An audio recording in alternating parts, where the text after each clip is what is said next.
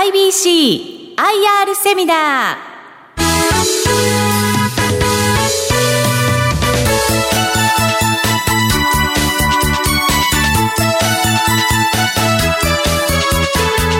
この番組は証券コード3920東証一部上場 IBC 株式会社の IR 活動の一環としてお送りします。お話は IBC 株式会社代表取締役社長加藤博之さん。聞き手はスプリングキャピタル井上哲夫さんです。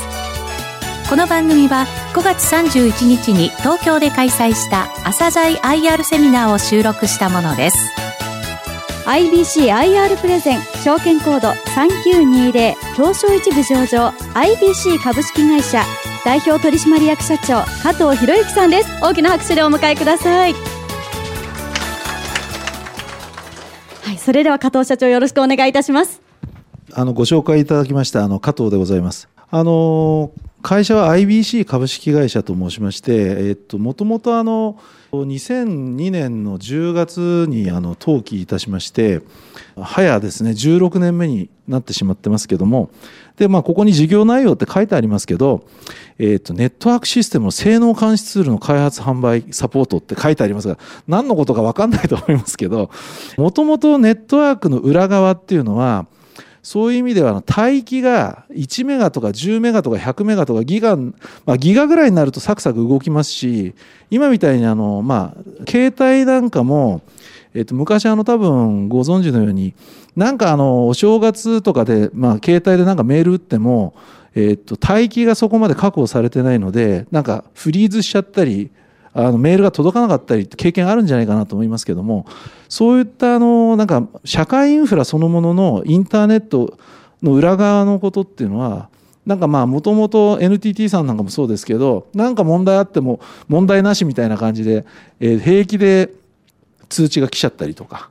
でも実際そうではないですよね。多分皆さんあのあのお勤めされてる場合も今パソコンが当たり前にあったりしますけど自宅でもそうですけどインターネットのサイト開いててフリーズしちゃったっていう経験も多分皆さんあるかと思うんですね。でも何がどうなってるのか多分皆さんお分かりにならない。であのサービスプロバイダーさんに言っても異常なしみたいな。で本当は異常があるんですよね。帯域が狭いとかあのあとそういうあのベストエフォート型の回線っていうのがほとんどなので安く提供されてますけどそういったところが何がどうなってるのかって当然あの B2B の世界では必要だと思いますし、まあ、B2C, B2C でもですねやっぱりそういった情報がある方があのお客さんに優しいですよね。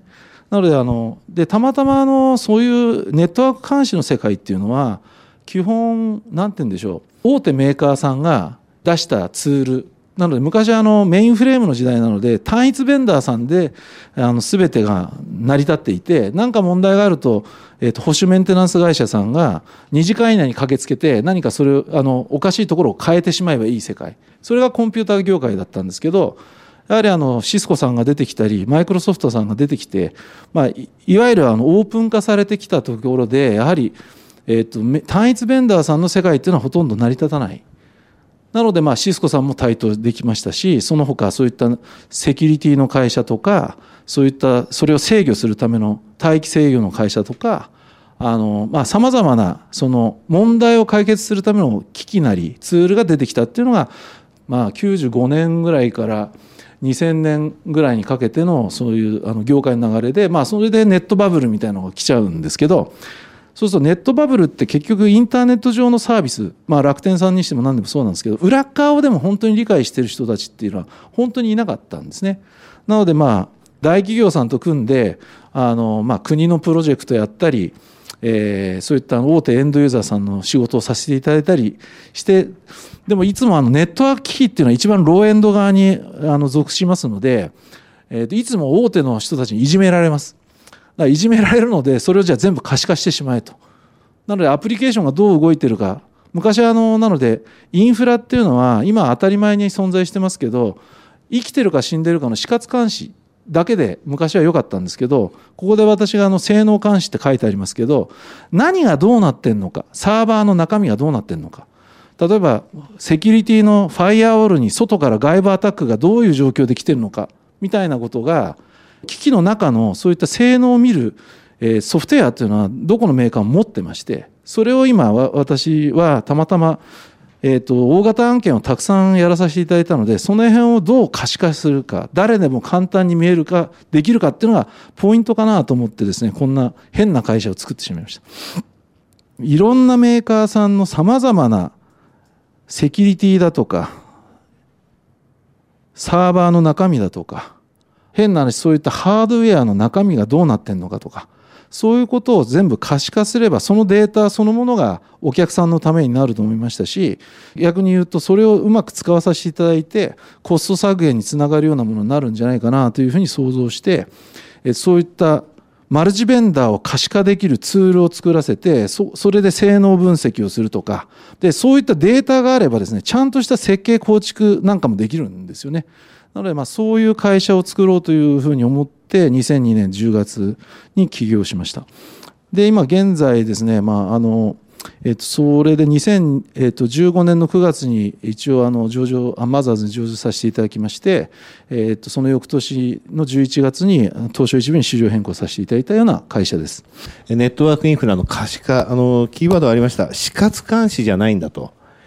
えーそうではなく、性能監視で、えーこちらのところについてはマルチベンダーといいますか、ベンダー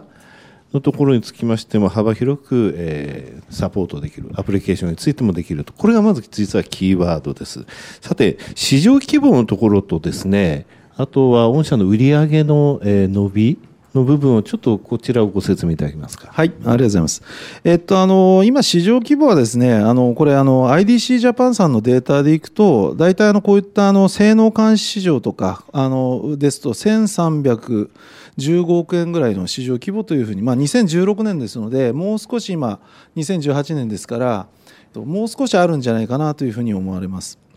まあ、クラウド環境、いわゆるアマゾン、あの、アマゾンの AWS とか、マイクロソフトさんの Azure ですとか、あとあの、Google さんの Google クラウドプラットフォームみたいなものも当然可視化するニーズが出てきてまして、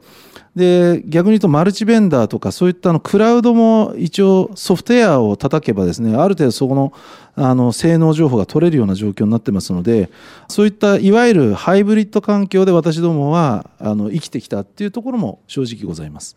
なのであのそういった意味ではあの毎年ですね、えーっとまあ一応10年連続売り上げは伸ばさせていただいてますけどまだまだ、まあ、側は小さいので、まあ、毎年こういった形でもっと伸ばせていけるようにちょっと頑張っていきたいなというふうには思っております。これはあの10期連続っていうとリーマンショックが2008年で、はいその後はもうそのとことととこまたいでますねこれ。あのリーマンショックも全く影響なくてですなね、はい、おかげさまで。はい。はい。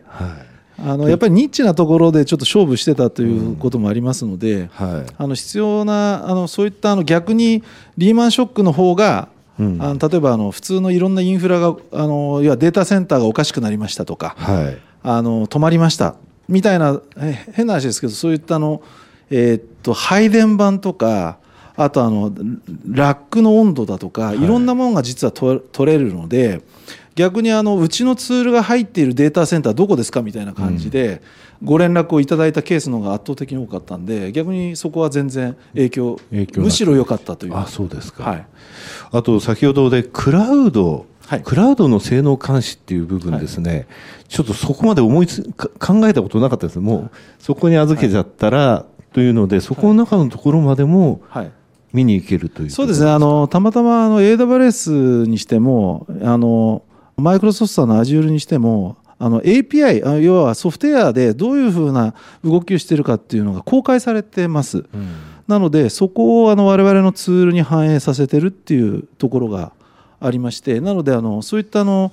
クラウド環境も可視化できてるんで、はいなのであの非常にあのお客様からはあのありがたがられてるというふうになっております。もうクラウドを使ったらもうあとはもう何もしなくていいのかと思ってたらやっぱり性能監視しなきゃダメなんですか？オンプレミスっていうかあの普通の通常のネットワークと,、はい。えーっとクラウドと併用しているお客さんの方が圧倒的に多いんですね。あーなるほだそうしますとあのクラウドだけを100%使っているようなお客さんってのはほとんど存在してないです。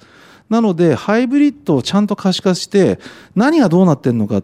で変なしクラウド上のなんかトラブルはじゃあそのあのクラウドサービス事業者さんに言えばいいんですけども、はい。ただ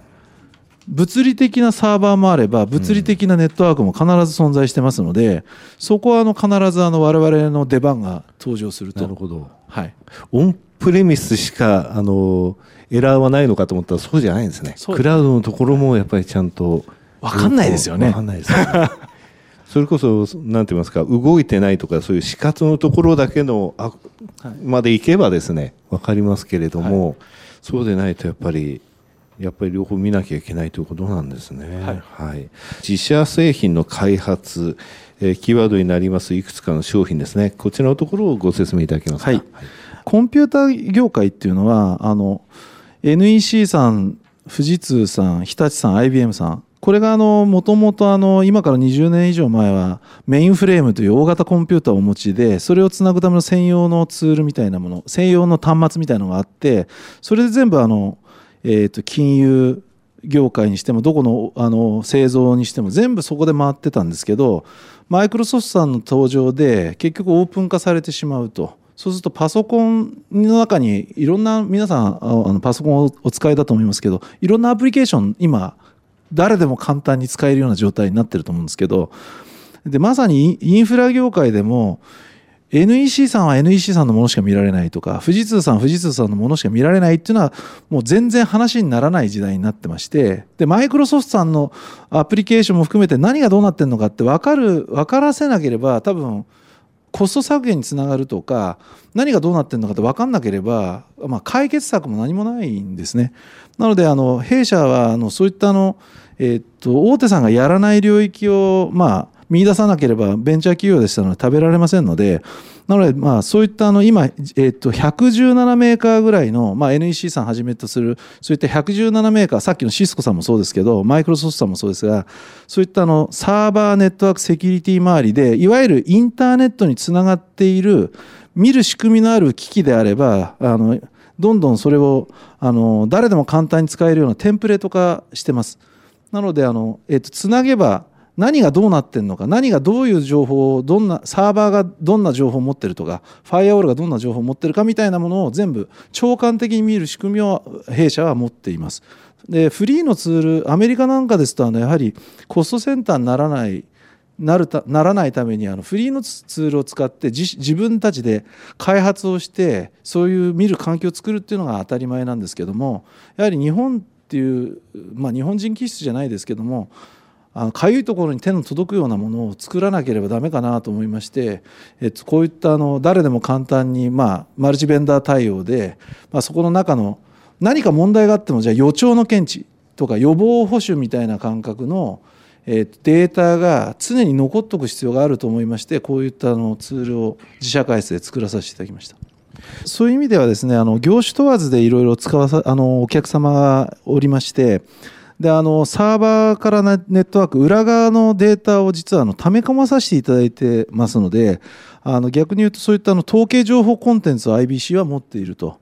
なのでこれをどう利用していくか、まあ、そのデータが集まれば集まるほどですねあのまたよりお客様にあのコスト削減も含めて、えー利用いただけるデータをどう料理していくのかみたいなところも的確に？なので百何十メーカーのデータがずっと私どものあのセンターに溜まっていくみたいなところは非常に強みかなというふうに思ってます。ただ、あの、情報、あまりにも持ちすぎてて、これをどう料理しようか、はいどういうふうにしてそれを、はいえーソリューションという形に生かしていくかというところを考えているというところですね。そうですね、はいマルチベンダーにこれだけその対応できるっていうのは他にないですよね。ないですね、なので、あのまあ、先ほどちょっと触れましたけど、作り込む文化しかないんですよね。はい。なのであの汎用的にそのテンプレート化されていて、誰でも簡単に使えるようなものは多分存在してないかと思います。はい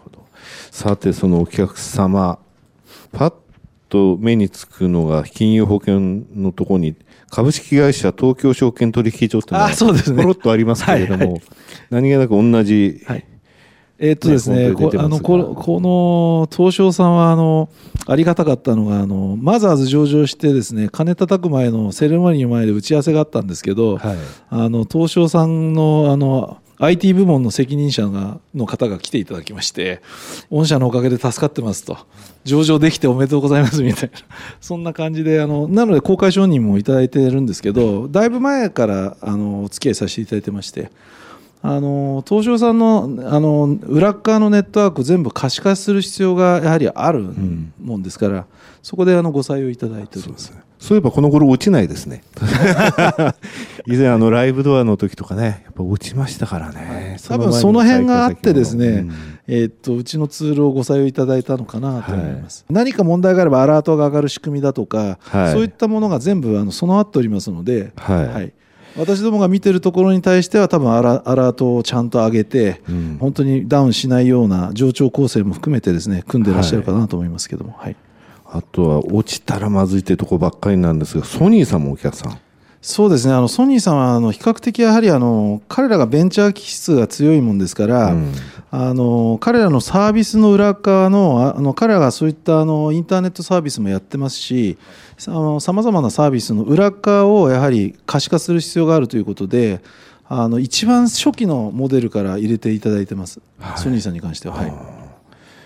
三菱重工さんあとローソンさんもかなりね、あそうですね。ネットワークのところ強いですからね、はい。まあ、あの直販だけではないんですけど、うん、やはりそういった大手メーカーさんと組んで入れさせていただいているケースもございます。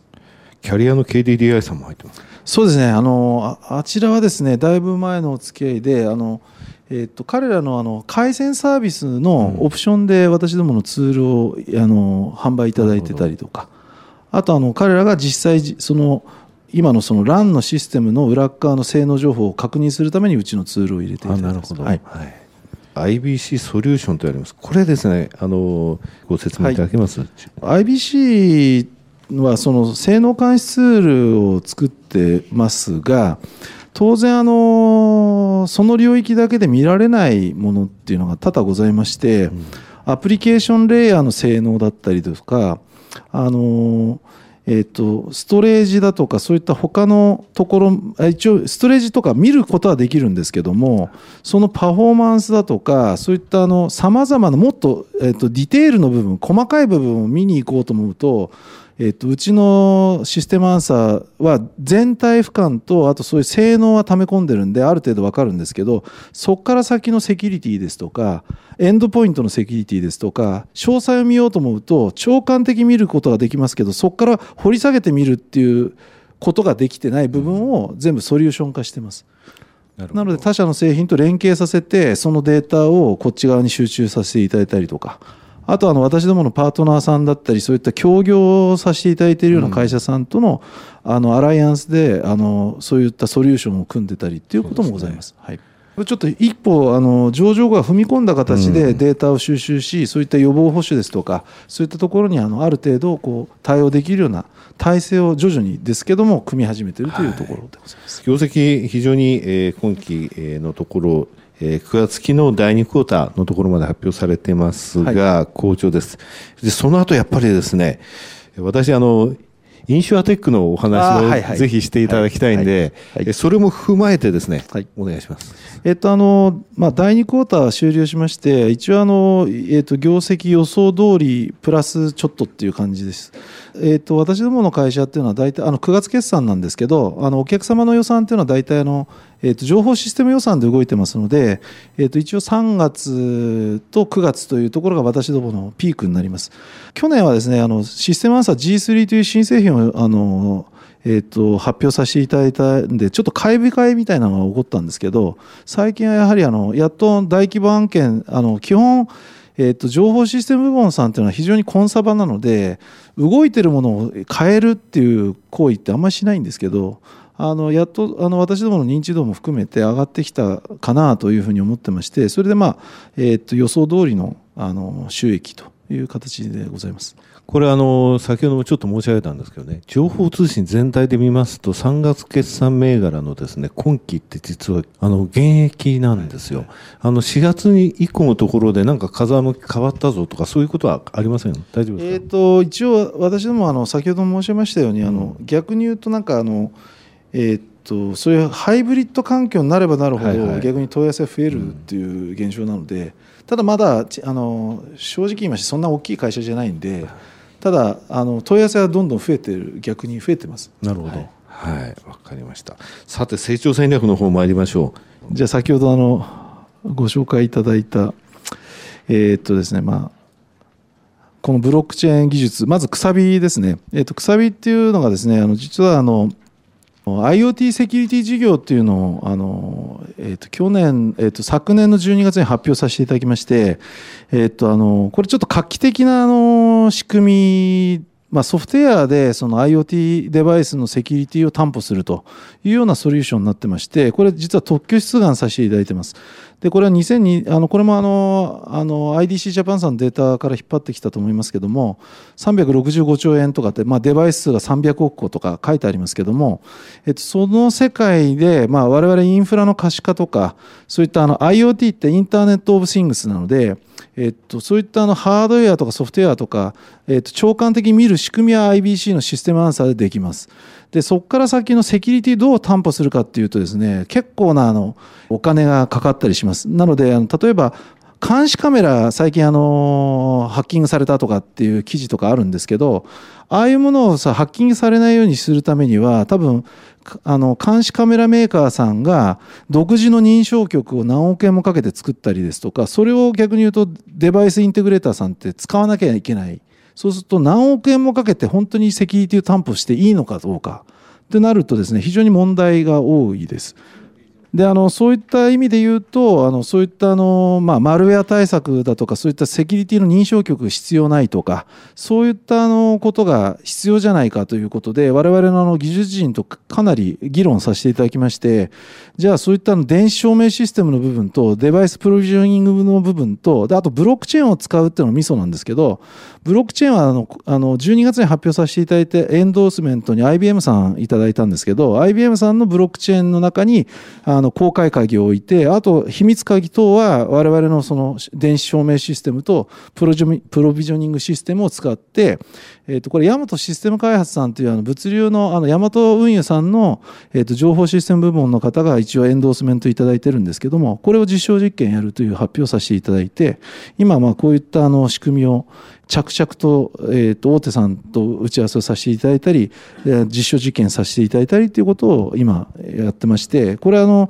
えー、と私どもがソフトウェアの提供をさせていただいてでそのライセンスキットを買っていただいてあとデバイスごとのあのえー、と1デバイスいくらみたいな形で使用料をいただくようなビジネスモデルになってます。これ特許出願中なんはいですね、、そうです。こういう仕組みがあのまだ今 IoT のそのセキュリティにしてもですねまだ IoT そのもののビジネスモデルみたいなのを確立してないのでこれはなんかうまくはまるとですね本当にあの私どもにとっても戦略的に面白いかなというふうに思います。あとはあの子会社の iChain という会社ですかね。皆さんブロックチェーンというとあの仮想通貨を思い浮かべると思うんですけど、まあ、仮想通貨の世界ではなくてちゃんとあのなんかビジネスモデルを作ってブロックチェーンを使った、えー、とモデルを作りたいなというふうにちょっと思いましてであのまあ、今回 iChain という会社名にあの変えましたが、えっと、これは保険政府損保向けのあの、えっと、スマートフォンのアプリケーションとあの裏側で本人確認ができるようなブロックチェーンもしくは分散台帳技術を使ってそういったあの仕組みに変えようかなということでこれもあの、えっと、トランザクションベースでお金がいただけるような仕組みをちょっと大手さんと組んでできるビジネスモデルとして一応作りました。なのであらゆるその保険のその中のまあえー、と加入、えー、と自分の受け取り人も含めてですけど全部がその、えー、と関谷な状態で支払いまで一一連卓上のエコシステムができるような仕組みを作れれば多分その不払いとかそういったこともなくなりますしあの逆にそういったあのあの保険料とか給付金が自動的に請求できれば本当にあの世の中のためになるかなというふうにちょっと思いましてでちょっとこの辺にあの詳しい人間とあの、えー、とビジネスを立ち上げてみたところこういったお話にきれいに、まあ、実際のスマートフォンのアプリケーションも今あのグ、えーとアップルアップストアと,、えー、と Google プレイからダウンロードできるのでお試しいただくとありがたいかなというふうに思いますが、はい、これ私もあの保険会社で運用やってたんで保険会社出身なんですけども保険会社の方からのアプローチたくさん来てますね、えーと結構いただいてます話題になってますよこれ。あそうですよね、うん。はい、なのでこの辺あの非常にちょっと期待されてる領域ではありますけどまだ、えっと、このスマートフォンのアプリケーションを配り出したばっかりなので去年の5月10月の5日にですねインシュランスフォーラムっていうところであの私ども基調講演というか、はい。あの未来の保険業界のインフラあ IT ってどうするべきなのかみたいなことをちょっと語らさせていただきまして、うちのボードメンバーが話したんですけどそれ以来ずっとですねじゃあそういったアプリケーション本当に作れて作れるのかとか。でまあこれがもうリリースされましたのであの段階踏んでですけどもあの今いろいろお話はいただいているところです。なるほど、はい。これはカタリストの一つですね。これ病院まで巻き込めたらすごいことになりますね。はい。そうですよね、はい。あの診断書を取ってとかですね。ああいった部分まできちんとオンライン結べたら本当にあのワンストップですね。そうですね、はい、そういう仕組みがになれば本当にありがたいなというふうに思っております。はい、非常に楽しみなえー技術製品が目白押しということですね。ありがとうございます。えー質問受け付けてますがひ一言で答えられるようなものでいきいきましょうシステムアンサーと競合するような製品を作っている会社は他にありますか？えー、と同じものないですね、なので先ほど言いましたようにあのフリーのツールというのが存在してまして OSS と言われる領域でそれで作り込めばできますけど、えー、と汎用的に117メーカーのテンプレート持ってるとかそういうのは世界中探してもないですね。はい。マルチベンダーに対応できると、はい。どんなそアプリケーションを、えーそのコンピューターの中で買われてもそれの監視ができるっていうのはうちだけだってことですね、はい。さて他にはですねブロックチェーン技術の IoT サービスくさびごとですね御社は独占的な技術を占めているのかそれとも熾烈な競争にあるのか、まあ、特許って話もありますよね、えーっとですね、これ多分、大手の、例えば、あのーそういう監視カメラのメーカーさんとか、この手のことは考えられてないと思うので、はい我々特許出願できたんですね。うん。なので、えっと、そういったあの大手のデバイスメーカーさんと組んで何かをやるっていうことをベースに考えてますので、はいはい。多分競合製品みたいなの出てくることはないんじゃないかなと。なので彼らはハードウェア上で、はいはい。そういったあのエージェントを埋め込むとか、えーっとそういう認証局を何億円もかけて作らざるを得ないのでそれをお客様が受け入れられるかっていう多分受け入れないんじゃないかなと。何十億も出してそんな認証局作ってセキュリティ担保するためだけに、うん我々はソフトウェアのライセンスを適用するだけですので多分そこまでしてコストかけてこないんじゃないかなと思いますけど。も結構大きい話ですよね、はい。公的なところが、例えば一回ハッキングなんか受けたら、はい。これ、来ますよね。なのであの、正直、この前、なんかそういったニュースがあったので、うん。そういったところにもうちょっとあの我々広告宣伝打ってれば、そういった話が舞い込んでくるのかなっていうふうに思ってるんで、まだ知名度不足ですかね。はい。ここまでは IBCIR プレゼン、証券コード、証券コード3920東証一部上場 IBC 株式会社代表取締役社長加藤博之さんでした。大きな拍手でお送りください。加藤さんありがとうございました。ご清聴ありがとうございました IBC IR セミナーこの番組は証券コード3920東証一部上場 IBC 株式会社の IR 活動の一環としてお送りしました。